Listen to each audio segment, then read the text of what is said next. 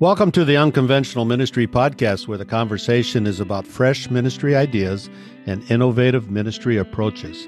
I'm Dennis Wiens, your host, Senior Impact Catalyst at Sat7 USA. My guest today is Dr. Jules Glanzer, consultant, mentor, author, and president emeritus of Tabor College. Dr. Jules Glanzer recently published The Sound of Leadership, a unique perspective on leadership where he encourages using voices, music, and noise as an authentic leadership lifestyle. Sounds interesting, doesn't it? Dr. Glanzer, welcome to the Unconventional Ministry Podcast. My honor and pleasure to be here. You know, the book tagline is Building Healthy Rhythms and Harmonize Your Team. Everything I wish I'd known as a young leader. So, we're going to have a lot to talk about. So I invite my podcast guests to stay tuned because later on we're going to ask Dr. Glanzer to share some of those insights that he knows now that he didn't know as a young leader. So we're going to get to that in a little bit in the podcast. So I'm really interested in this book. You talk about leadership is like directing an orchestra. You must determine the tempo. You bring together multiple voices. You create a unified vision for the music. But in all the noise, many leaders forget that the most important member of the orchestra is themselves the, the conductor. And this has resulted in a breakdown in leadership in America in all areas of society. So I want to start there. How serious is this breakdown of leadership? A few uh, weeks ago, a friend of mine asked me a question that was very similar to that. He said, Do you think that as a nation, as a society, or a civilization, we've gotten better at leadership because in the last 25 years, so much corporate spend has been directed and corporate training has been directed to leadership? And literally over the last 25, 30 years, there's been a lot done with leadership development. So I did a little checking and found out that according to the chief learning officer at the Business Intelligence Board, they estimate over $50 billion are spent every year by corporations in leadership development, primarily for succession, retention, and innovation. And so he asked me the question Has anything gotten better in leadership as a result of that? And when you look at the, the seven basic sectors of society, you know, family, entertainment, media, business, religion, education, government, uh, and you look at all those and you say, I'm not sure it's gotten any better. I think the reason it hasn't gotten any better is because the focus is on appearance, accomplishment, and the accolades.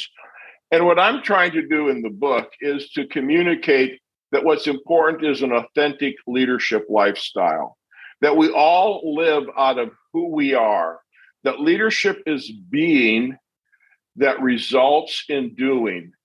And how we lead flows out of who we are, and who we are is an express expresses itself in our persona and in what we do and how we lead.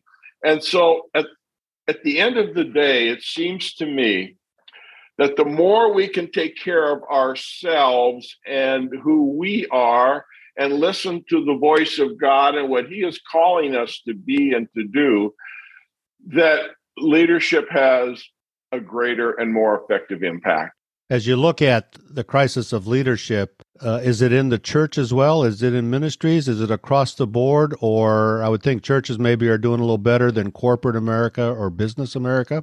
What's your thoughts on that? Well, there are a lot of pastors that are faithfully serving and making a difference in the world. And there are also a lot of pastors that you can't tell the difference between their leadership and marketplace leadership. And uh, that in one of the chapters, we talk a little bit about that when we talk about the difference between kingdom leadership and, and marketplace leadership. And I think it has so it has has kind of got into the church a little bit, and that there are places where you watch how the what has happened in the church, and God must not be pleased with some of what he's seeing. Right. And it seems to me that well, when I was the dean of the seminary, I did a study of the seminary students, wanting to know where they all came from and how they had been uh, called into ministry. Over three quarters of the students that were attending George Fox Evangelical Seminary at that time came from churches of 200 members or less. And all of them had had somebody in the church lay their hand on them and say, We think you have the gifts to pastor. So, of all the seminary students, it was the small church that was still producing more pastors. And the large mega churches at that time didn't have the same kind of an impact. So, I, I wish I could say that it hasn't affected the churches, but I think it has. You know, in your book, it's very interesting how you exegete the image of sound in scripture. I thought that was very unique. Your book maybe is the first book that does this kind of approach mm-hmm. to leadership. So, as we talk more about your book now, explain this concept of image of sound. This book evolved uh, over a period of time. It started out when a couple of meetings, board meetings, into my serving as president of Tabor College, we discussed a pretty significant issue. No decisions, just kind of process the issue. After that, one of the board members came up to me, someone who I deeply respected, and said, Well, Jules, you realize that we're going to have to kind of do this and this and go in this direction. Made sense to me. About three days later, I get this long email from another board member that I also deeply respected and was very involved with Tabor. And uh, they said, you know, Jules, I think we're going to have to do this and this as we move forward. And both of them were polar opposite. And I realized that I would have to find some way to triage the voices other than who was speaking.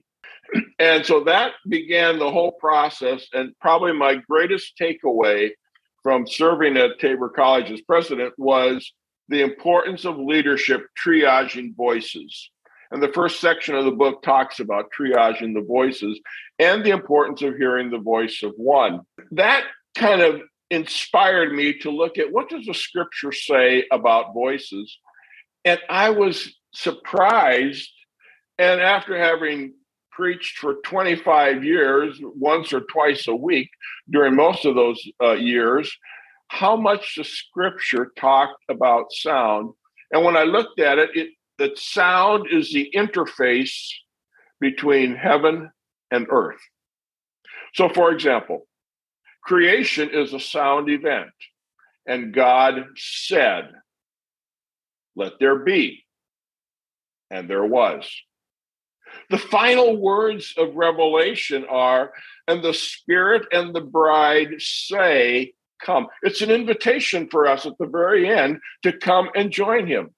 And then in between those two are sandwiched all these other times where sound is an important part when there's an interface between heaven and earth.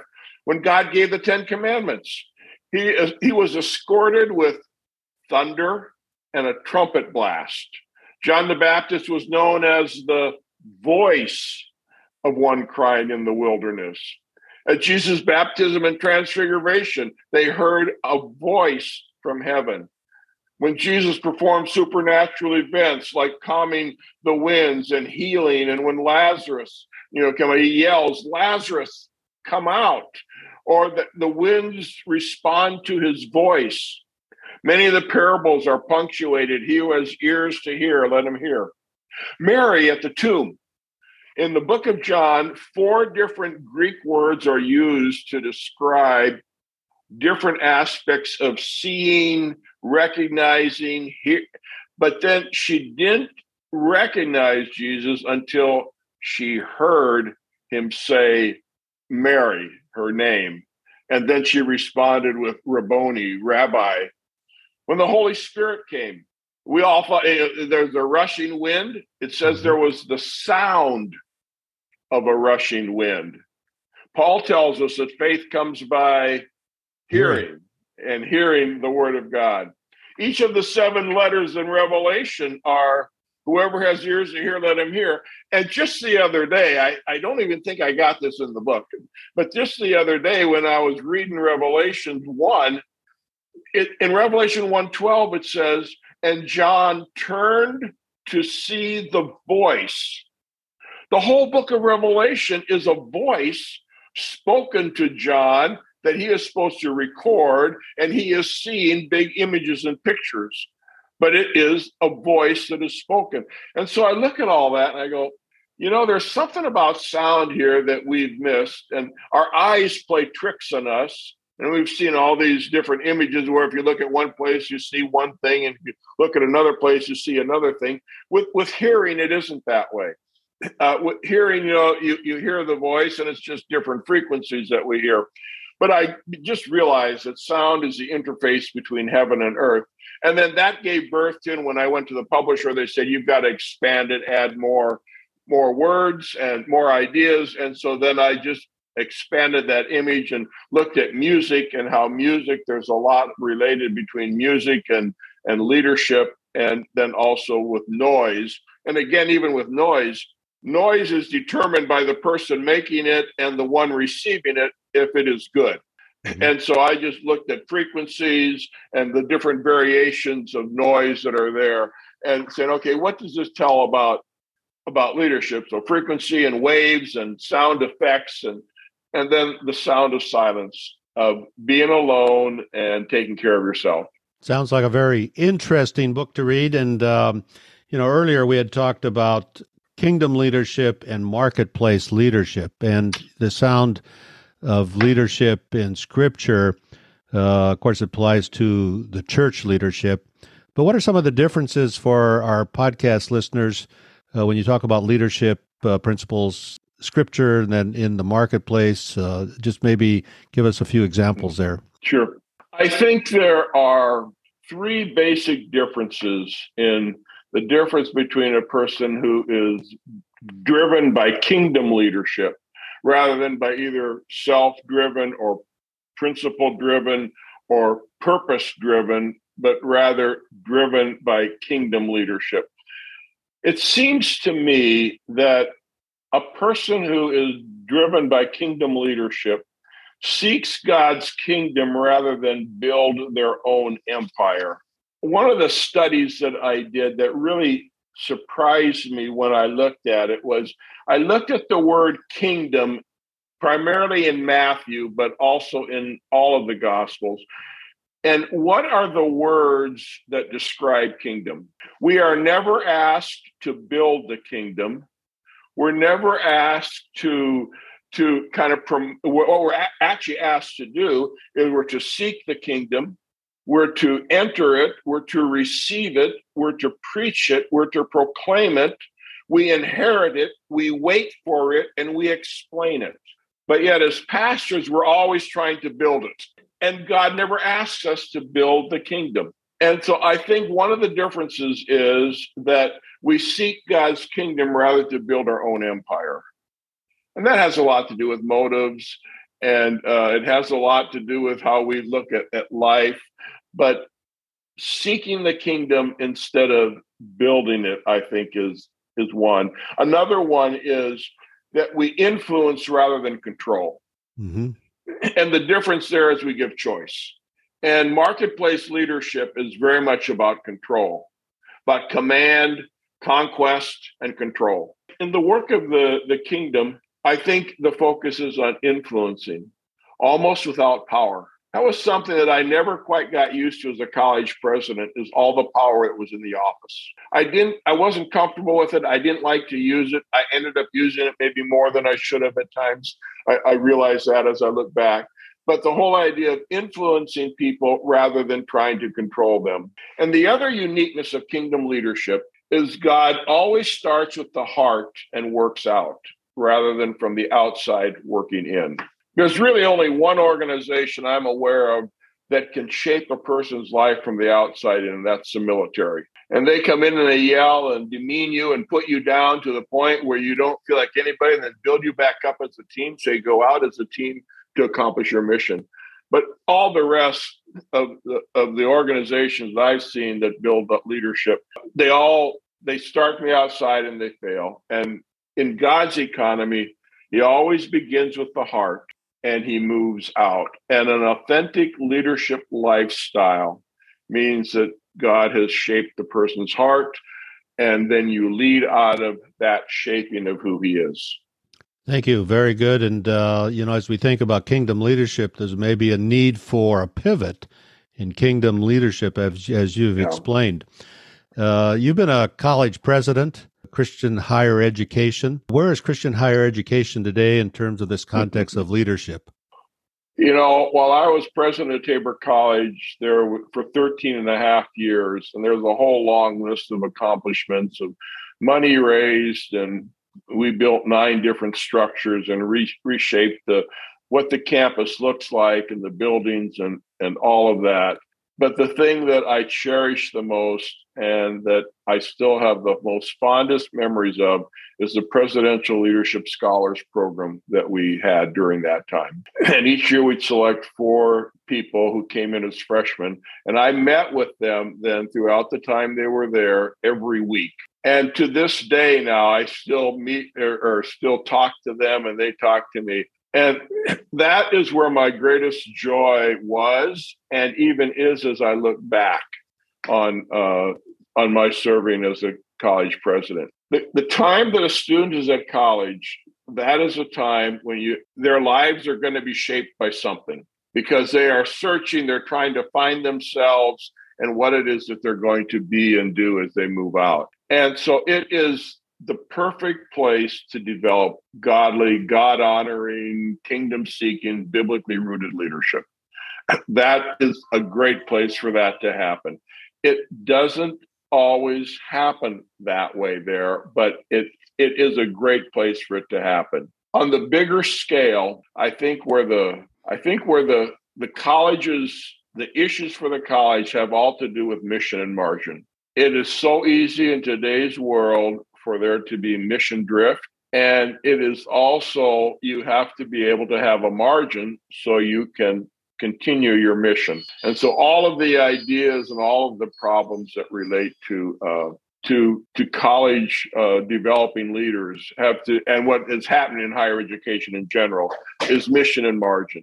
The challenge of higher of Christian higher education is to not have a mission drift and to have a margin to fulfill your mission. And that's where all the tension is right now. How, how do you do that? What, what does the business model look like so you remain Christian in your mission and yet are able to have a margin so that you can fulfill your mission? Thanks for sharing that. And um, I'm sure we've got many listeners now that want to know where they can get this book on leadership and read this uh, unique perspective that you bring to it. Uh, where can people uh, pick up this book? Amazon. Uh, dot com will be where it can be. Barnes and Nobles will be another place that it can be. Uh, it will be both in uh, the e format and also paperback. And then also Invite Resources is the publisher. Okay, and we've connected on LinkedIn, so you can follow yeah. Jules on LinkedIn, yeah. and from LinkedIn there you can go to the source of this book and get added insights as well. Now, we promised our uh, podcast listeners in the beginning that uh, the tagline of this book is building healthy rhythms and harmonize your team. Everything I wished I'd known as a young leader. Can you give us some clues of what you know now that you wished you had known as a young leader? You know, the the group that is responsible for marketing the book, when they read the book, that is what they said they got out of it. And it was their marketing. The official tagline is Kingdom Notes to fine tune your life and influence. And it talks about an authentic leadership lifestyle. But it also, the question they asked me was So, did you practice this when you were leading, or is this what you think now after you've led?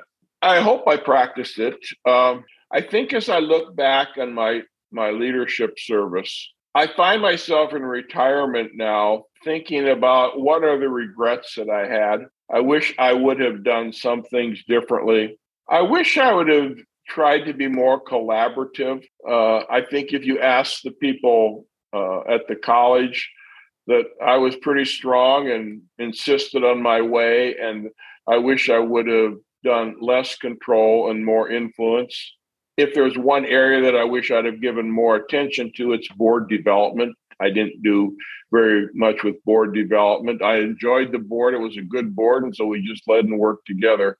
And we didn't try to improve ourselves as a board in any way. I think I'd ask more questions of, of people and try to bring them together to make a more harmonious sound. Those are some of the things that I've learned. In my final speech uh, at Tabor, one of the things that I said was that I wish I could serve another 13 years and practice everything that I learned in the first 13 years. I have never really tried to identify what those are, but probably the biggest mistake that I made was I did not pay attention to the importance of corporate culture. And that's a whole nother book. That'd be another whole podcast. It, it would be. But it, if there is one thing that as I look back and say, Jules, what should you have done differently? I assumed that if we had a series of accomplishments, that culture would change with the accomplishments. And it didn't work that way. And so the importance of culture and, you know, uh, I think it's Peter Drucker, he's attributed to saying that uh, culture eats strategy for breakfast or, or something like that. And I wish I'd have paid more attention to the corporate culture. And I don't deal very much with that in the book at all because that would be a failure of mine. Okay, well, I thank you for sharing and uh, thank you for joining the Unconventional Ministry podcast. Dr. Jules Glanzer, author of The Sound of Leadership. I encourage you to pick up a book, uh, listen to the book, uh, share the book with your pastor, send the book to those you know in uh, education and positions of leadership. So this has been fascinating to listen to you explain what you have so articulately explained in your book. So thank you for joining us. One of the things about the book is every book has a kingdom takeaway at the very end, which is a question for you to consider. And it's really kind of a book which really works well in leadership development small groups or small groups that are wanting to just learn how to live an authentic leadership lifestyle. Uh, that's one of the things that we put into the book that makes it the kind that a small group or a discipleship group could use in a pretty simple way. Thank you. And uh, I encourage people to follow you on your LinkedIn and uh, ask questions and uh, start a conversation. So, again, thank you for joining the Unconventional Ministry Podcast. It's been my honor and blessings on you as you continue to serve and make a difference in the world. This is the Unconventional Ministry Podcast. If you've enjoyed this conversation, please share it with your friends and leave a comment. Sat7 is a Middle East and North Africa broadcast media ministry making God's love visible and the gospel available to everyone in the Middle East and North Africa. Sat7 USA has resources in helping you honor God while protecting your family. You can avoid another regret, which is the failure of not creating an estate plan.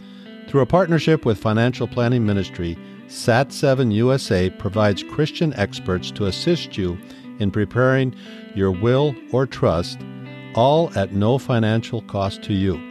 Visit www.sat number 7 usa.org and click on the tab Planned Giving for more information.